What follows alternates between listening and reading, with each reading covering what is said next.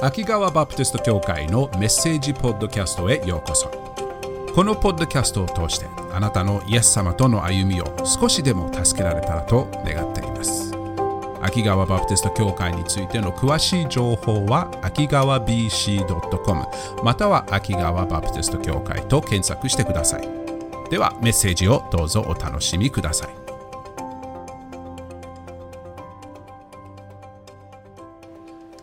今日のメッセージの内容は井戸への旅。井戸？井戸？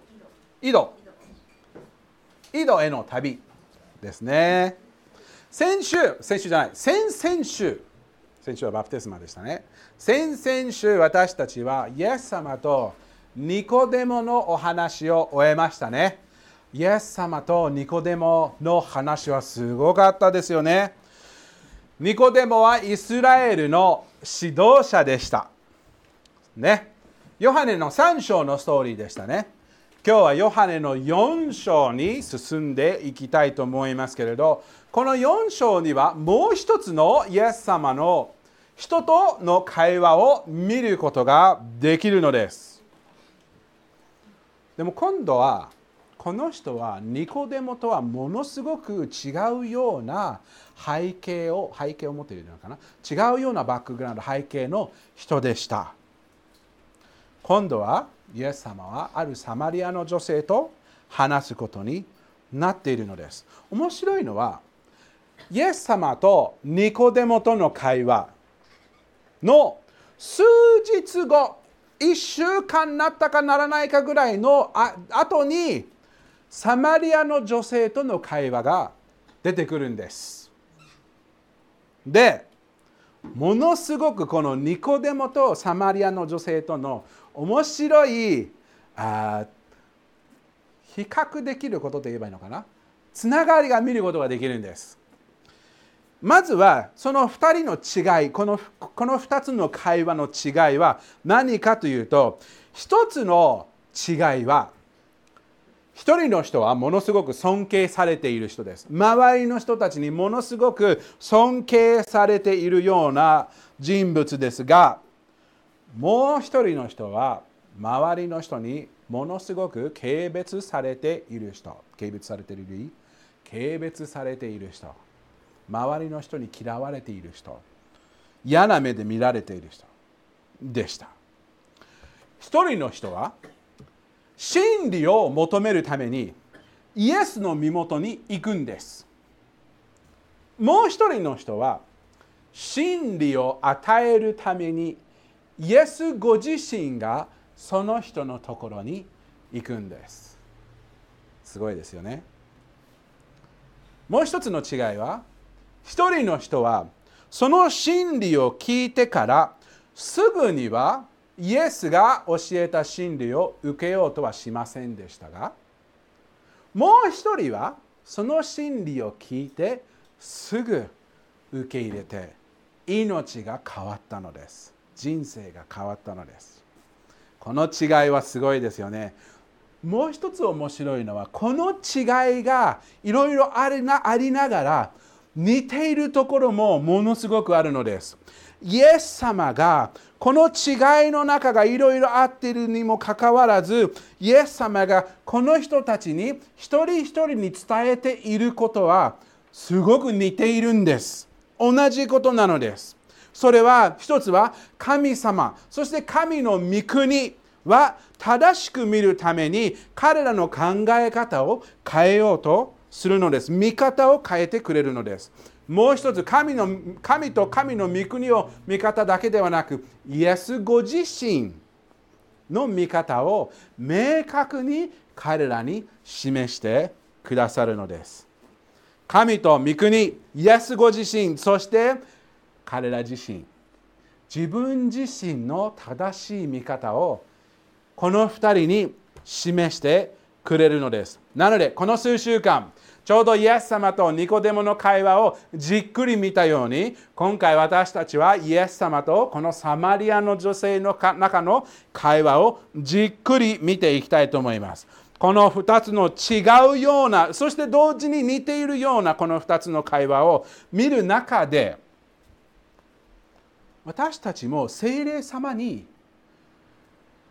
イエス様がこの2人に神様のことや神の御国やイエス様ご自身や自分自身にはっきりと見えるように明確に見えるように精霊様が働いたように精霊様は私自身にも神様の御国やそして僕には私にはどういうつながりがあるのかをはっきり示してください。イエス様ご自身に対してもっとはっきり私が見えるようにイエス様の信頼さとかイエス様ご自身の偉大さとかも私にはっきり示してください。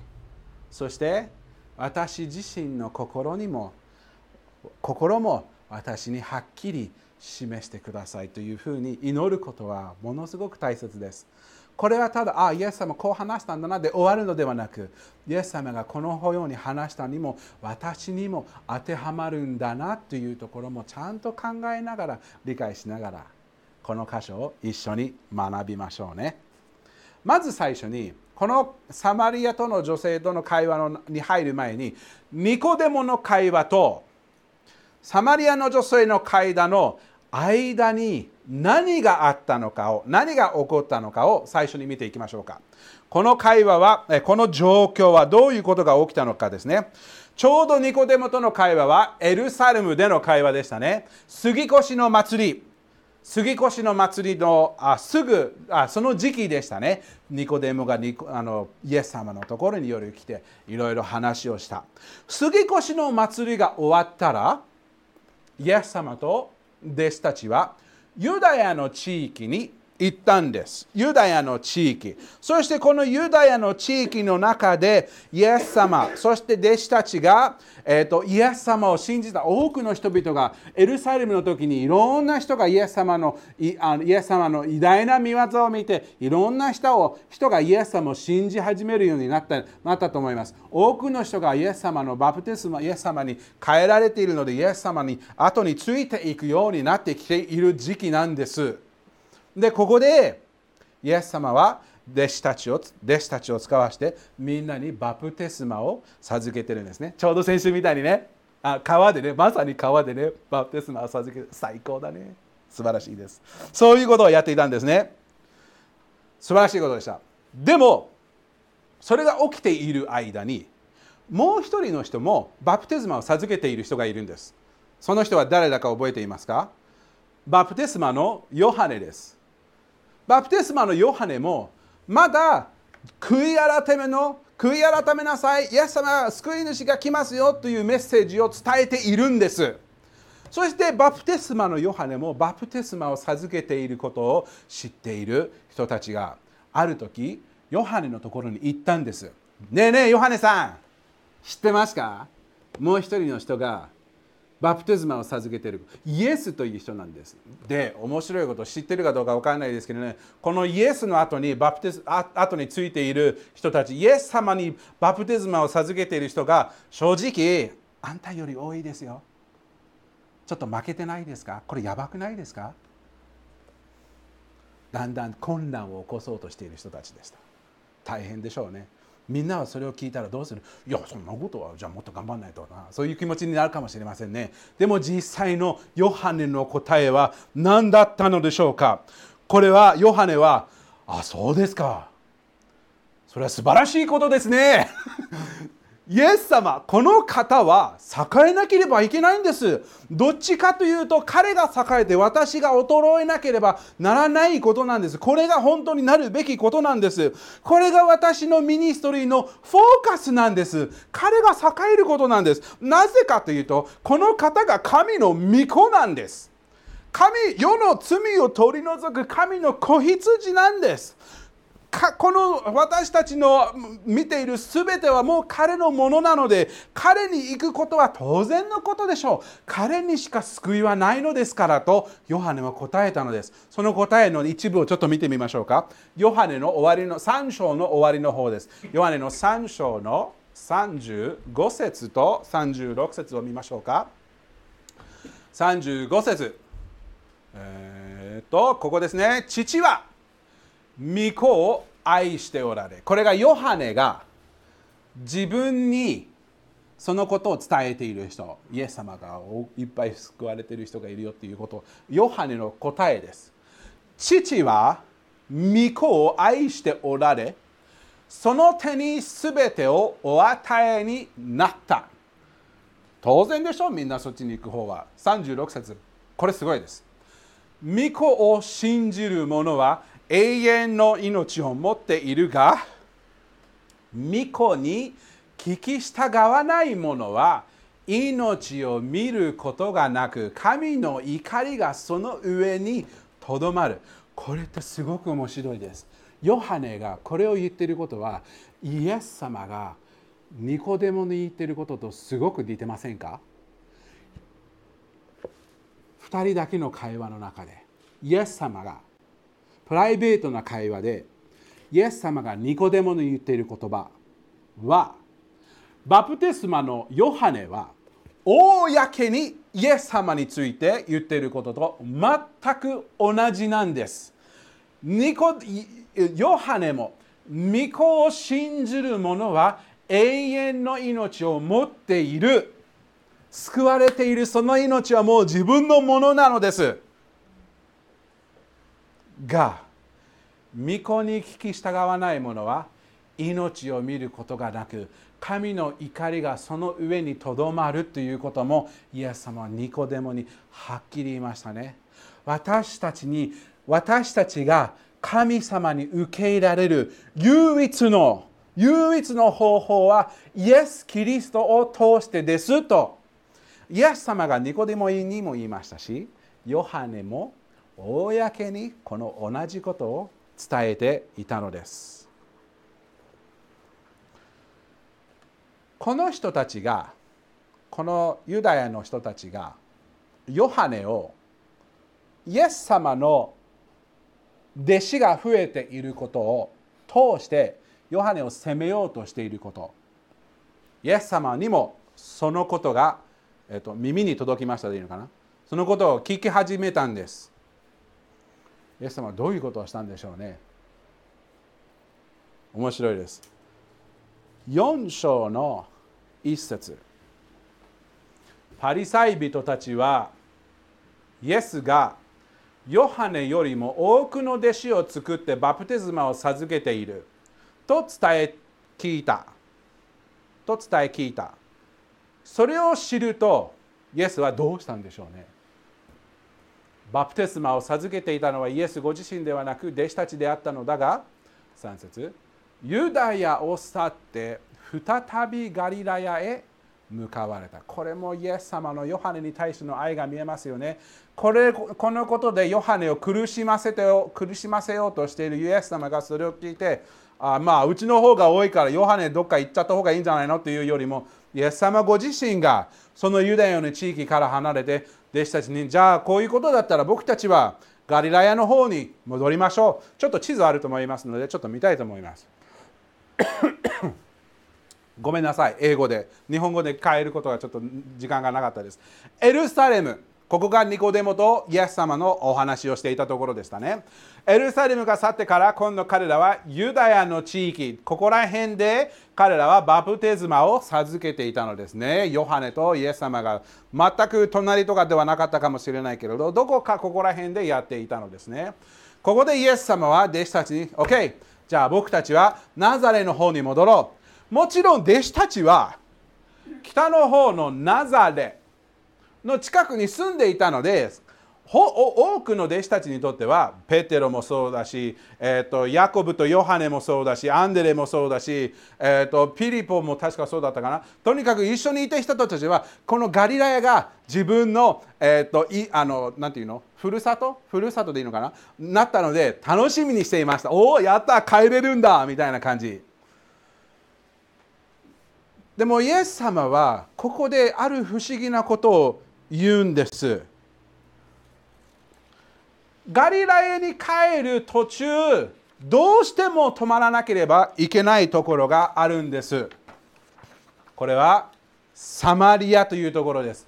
しかしサマリアを通っていかなければならなかった。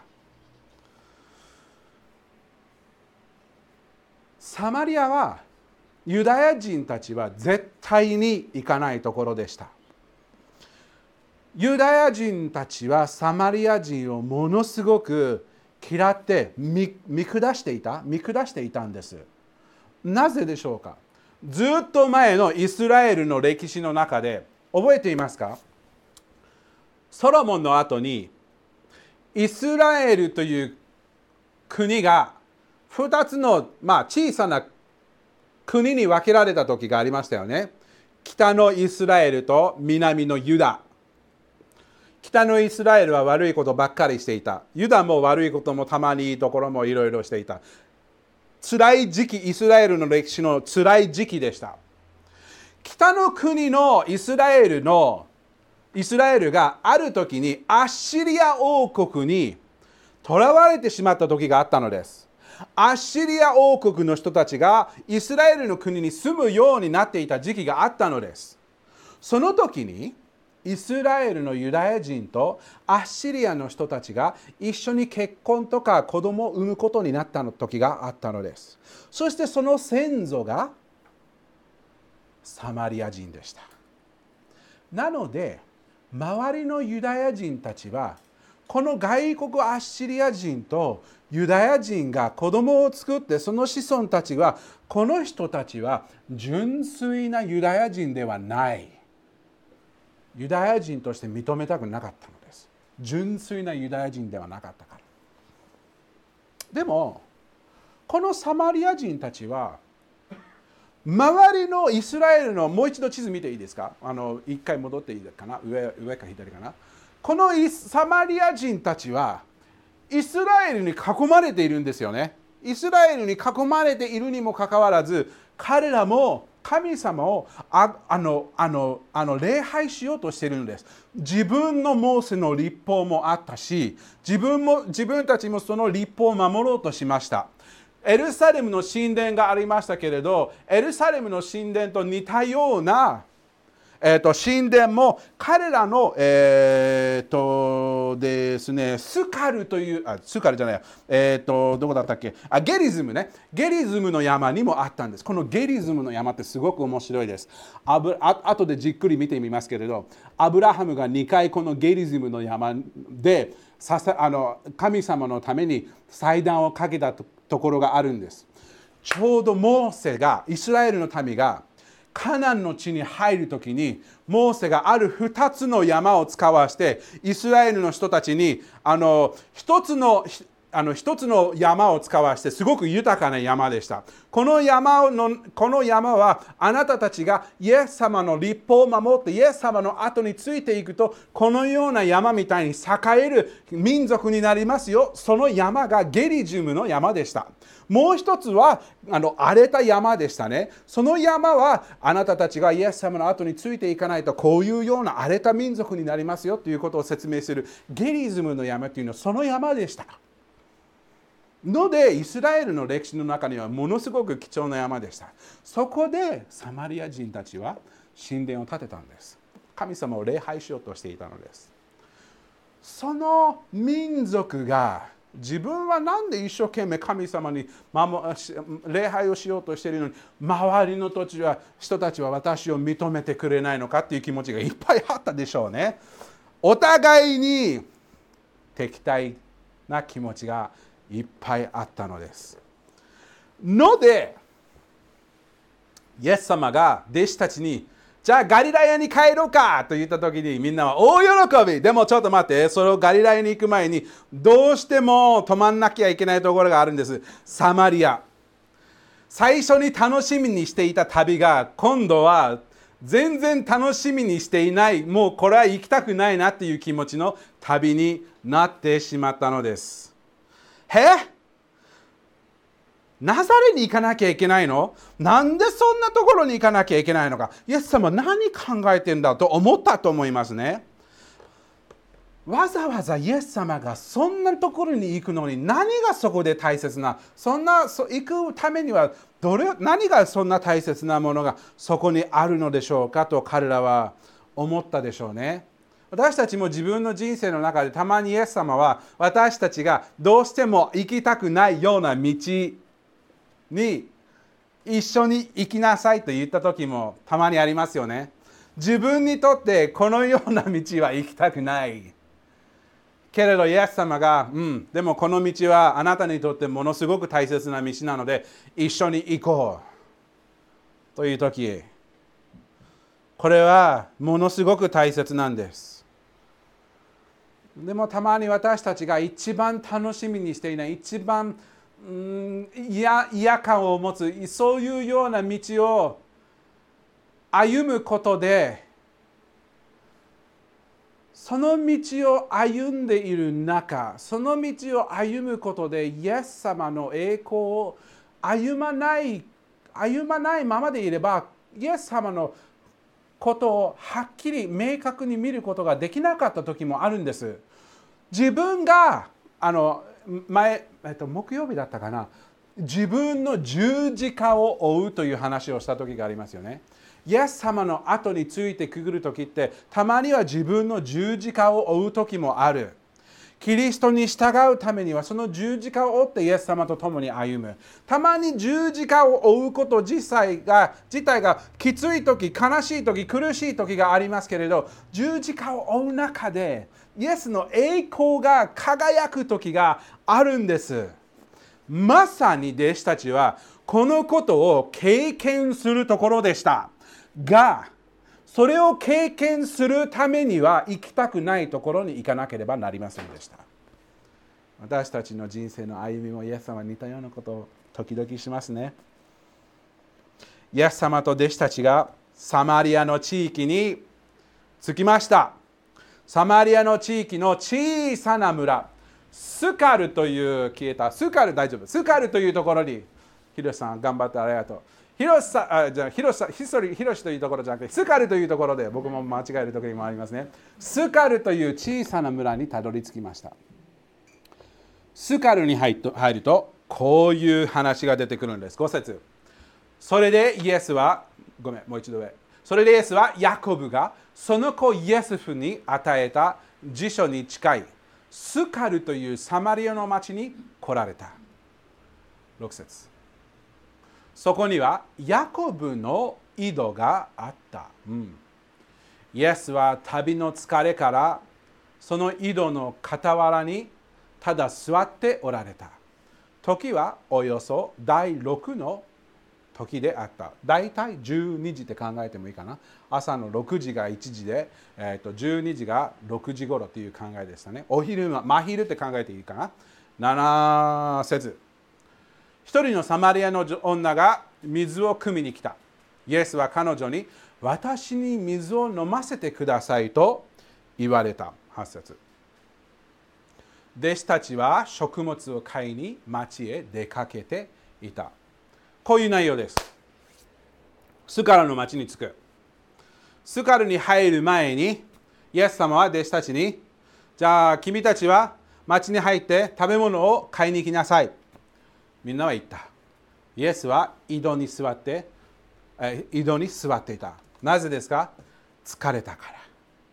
疲れたから。これは面白いです。たまに私たちはその部分を見逃しやすいですけれど、正直これすごく大切です。イエス様が疲れるんです。このことを考えるとすごく不思議なことなんです。万物の創造主全能なる方が疲れる。旅をして疲れるっていうのはすごくないことではないでしょうか。偉大な主の主王の王が神の子が私たちを救い出すためにただただ私たちのところに来るだけではなく私たちの存在をも身につけてくださるのです。私たちみたいに偉大な神の子が疲れてくれるのです。私たちの病を覆ってくれるお方なのです。長い旅から疲れを感じてくれるお方です。あなたのところに来るために、イエス様は疲れを感じてくれたくれたのです。この女性に会うために疲れを感じ喉の、えっと、渇きをありがとう感じてくださったイエス様ですそこまで彼女を愛している。真昼のど真ん中にイエス様は井戸に座っているのです。そしてこのサマリアの女性が井戸のところに歩き始めてきているのです。この場面にある2つの不思議なことがあるのです。1つの不思議なことは彼女が井戸に来る時間です。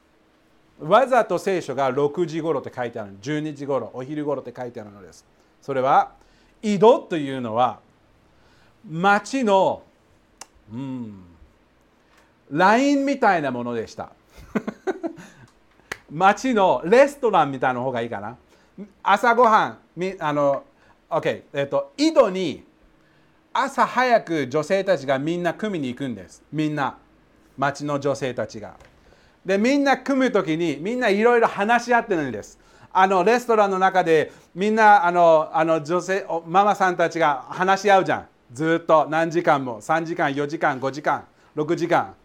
そういうまあそこまでかどうかわからないけれどそういう感じでさ、ま、あの井戸というのはあのなんていうの？えっ、ー、とえっ、ー、とえっ、ー、と世間話っていうのかな？それが世間話するところです。ねえねえ聞いた？この前昨日さあのねあのあの誰々さんがさあの誰々君にねなんかあのなんか挨拶された。らもしかしたらなんかちょっとあれかもしれないね。か可愛がってるかもしれないね。あもう一つのこと聞いたあの、ね、誰々さんがねこの前ねあの昨日ケーキを作ったんだけれどケーキを準備したらね塩入れるの忘れちゃってもう全然ダメだったの。大変なことになっちゃったのね。とかねそういう話をずっと朝ず朝中ずっとしてるんです。もうこの前の日にあれがあったそれがあったとか。彼女はその仲間に入っていませんでした。お昼に来ているんです。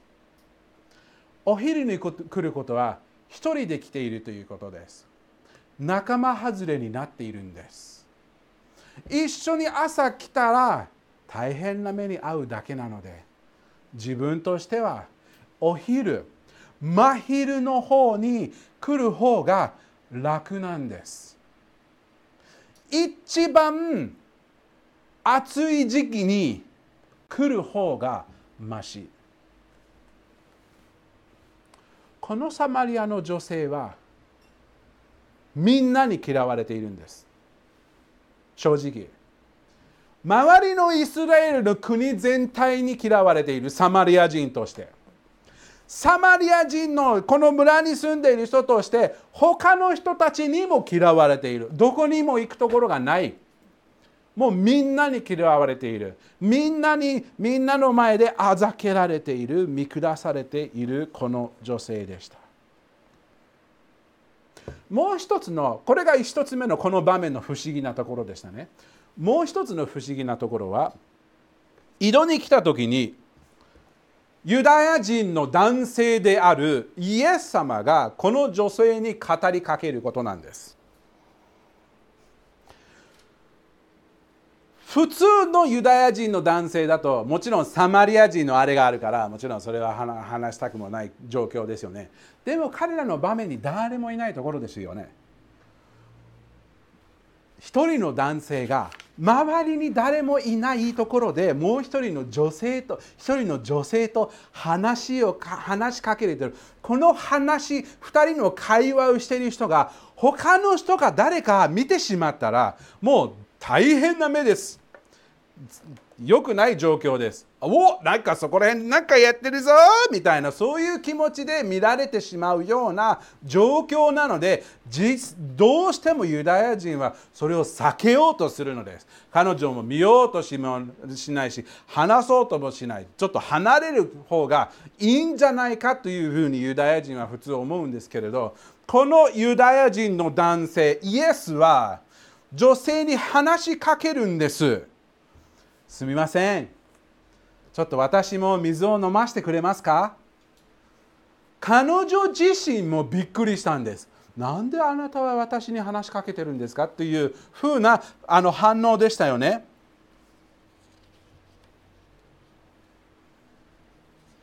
えっと、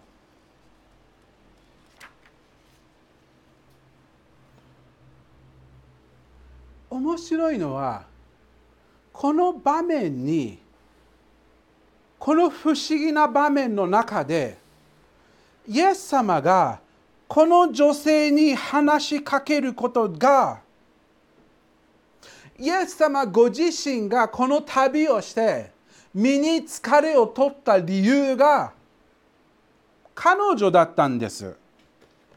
彼女に会うためでしたんです。何がわざわざサマリを通っていかなければ何がそこをするまで大切なものがあるのかというと彼女だったんです。イエス様にとってこの女性がわざわざ疲れを感じるわざわざこの旅をサマリアに行くっていうのを感じるため彼女に会うためでした。彼女が大切だったんですイエス様にとって。この女性。ユダヤ人に嫌われている。村の人たちに嫌われる。誰もこの人のことを関心を持っていない。どこにも行くことのない。この女性がイエス様にとってどれほど大切であるかというとイエス様はわざわざ彼女に出会うために彼女に話しかけるためにサマリアに行ったのです。サマリアに行かなければいけない理由が彼女でした。イエス様はある時にこういうふうに言った時があるんです。ルカの19章の10節人の子は失われたものを探して救うために来たのです。人の子は失われたものを探して救うために来たのです。イエス様はこれを何回か言ったんです。先週のジャーニーでは、昨日のジャーニーで見ましたよね。もう一つの箇所がここなんです。ルカの19章。この場面はどのような場面かというと、エリコの時に話したところなんです。エリコの町にも、エリコの町みんなに嫌われている人がいたんです。で、それを隠そうとしてなかったんです。もうみんなこの人が大嫌いでした。この人の名前はザーカイ。主税人のザーカイみんなに嫌われていた。イエスがエリコの町に来ることを聞いてザーカイはどうしてもイエス様に出会いたいイエス様に出会いたい。誰もザーカイを通させてくれない。あんたみたいな人はこのお方に会うのは意味ないじゃんという気持ちでもう常にブロックしていてどうイエス様に会わせないでくれる。とうとうザーカイは木に登ってイエス様が通りかけるのを見ているところでイエス様が歩いているところで突然止まってザーカイさん!今日あんたの家に泊まっていい？これはザーカイにとってものすごい特権でした。この偉大なお方がうちに来るっていうのはあの尊敬の示しだったんです。みんなはショックでしょ。ザーカイもショックでしょ。ついそのそのことでザーカイはイエス様を信じましたね。でイエス様を信じたところで今日イスラエルのイスラエルに救いが現れた。でこれを言ったのです。人の子は失われたものを探して救うために来たのです。ザーカイもこのサマリアの女性もすごく似てませんか？イエス様はわざわざ彼らを救うために彼らを探して行ったのです。この女性がそのような状況でした。イエス様がその井戸で彼女が来るのを見て聞いたんです。私にも水を飲ませてくれませんか？女性はびっくりしましたねなんであなたは私に話しかけてるの？彼女はイエス様の姿でこの人はユダヤ人だっていうのが分かっていたと思います。9節を見るとまさにこのように言ってるのですね。そのサマリアの女は言った。あなたはユダヤ人なのにどうしてサマリアの女の私に飲み水をお求めになるのですか？ユダヤ人はサマリア人と付き合いをしなかったのである。彼女がイエス様が話しかけるのを見てこの人大丈夫なのかな？暑いからもう多分あれ熱がね熱がちょっと来ちゃったんだ。もう熱でやられちゃってるんだ。もう脳の動きがもうアウトなんだっていうふうに思っているかもしれなかったね。この人はもうもうもう死にかけてるところなのかなってそういう感じで思ったかもしれませんね。だってあなたは本当に私のことを知っていれば私と何の関係もないでしょう。話しかけるどころか逃げちゃうのは普通じゃないのですか？周りの人たちは誰も私を話かけよう話しかけようとしてないあなたみたいな人が私に話しかけるというのはあなたは私のことを全然知らないのではないでしょうか。と思ったと思います。イエス様の答えはすごいです。10節。イエスは答えられた。もしあなたが神の賜物を知りまた水を飲ませてくださいとあなたに言っているのが誰なのかを知っていたらあなたの方からその人に求めていたでしょう。10節の続きを見るとこういうふうに書いてあもうそれかな？あもう少もう少しあったか。求めていたでしょう。そう。そしてその人はあなたに生ける水を与えたことでしょう。イエス様は彼女に言ってるのはどっちがどっちを知らないのか？私があなたのことをよく知っています。本当にあなたは私のことを知っていればあなたの方から私に水をくださいと言っているはずです。で私はあなたにあなたが取れ取れるような水をはるかに上回る生ける水を与えてくださるのです。ここがイエス様とこの女性の会話のスタートポイントです。ここからイエス様は彼女に彼女の人生を変える大切な真理を彼女に説明するのです。そして素晴らしいことに彼女の人生だけが変わったのではなく彼女の永遠の運命が変わっただけではなく彼女を通して村全体村自体がその町自体が変わったんです。神様イエス様は彼女を用いて村を変えたのです。村の彼女の見方も変えてくれたのです。そのようにイエス様は働くんです。この数週間その会話を見る中でイエス様が彼女にどのように神の御国神様を礼拝することとかイエス様ご自身とか自分自身のことを明確に示してくれるのです。もしかしたらここに座っているライブ礼拝ライブビデオで見ているあなたも自分のことをどういうふうに見ているのかは私には分かりませんがもしかしたら自分も周りの人たちになかなか受け入れてもらえないなという気持ちがあるかもしれません。イエス様はあなたがどんなに周りの人に拒否されていても、えー、見下されていてもこのことだけは知ってください。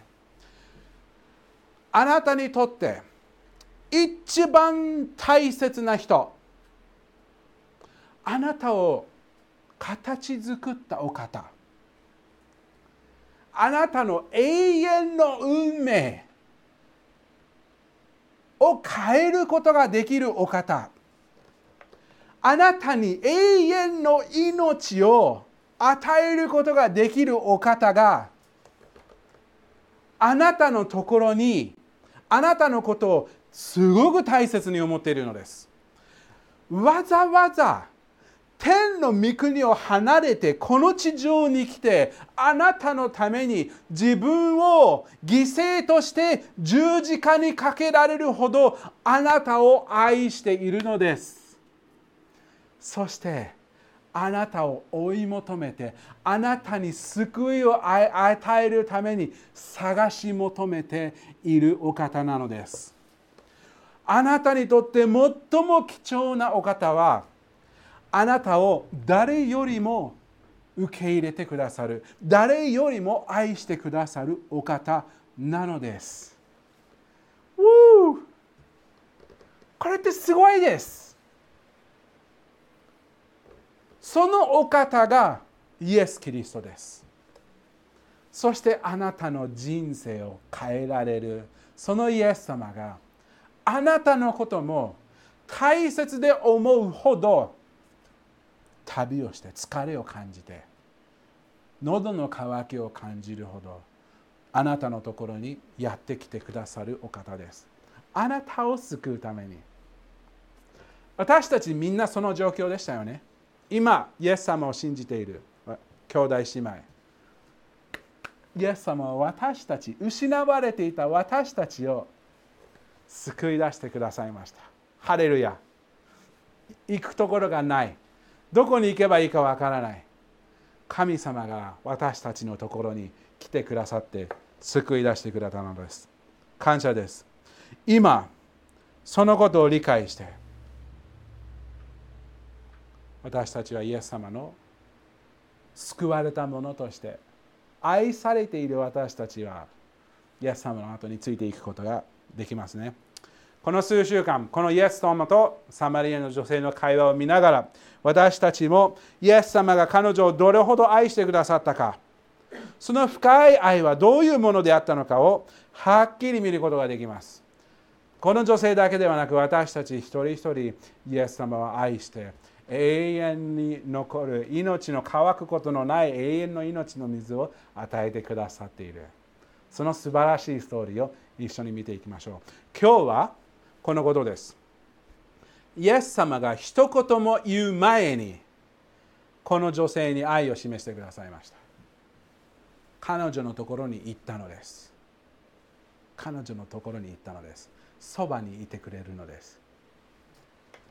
私たちもイエス様がそばに来るとそばは離れないんです。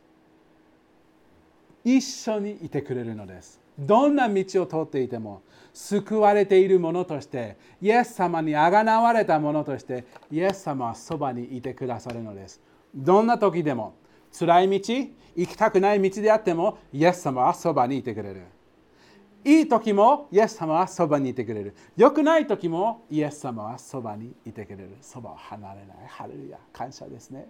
あがなわれたものとしてそのことを忘れないで日々イエスに目を留めながら歩んでいきましょう。お祈りします。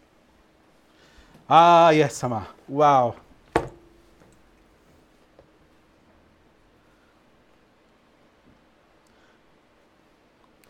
こういうことをこの箇所を見るとあなた様の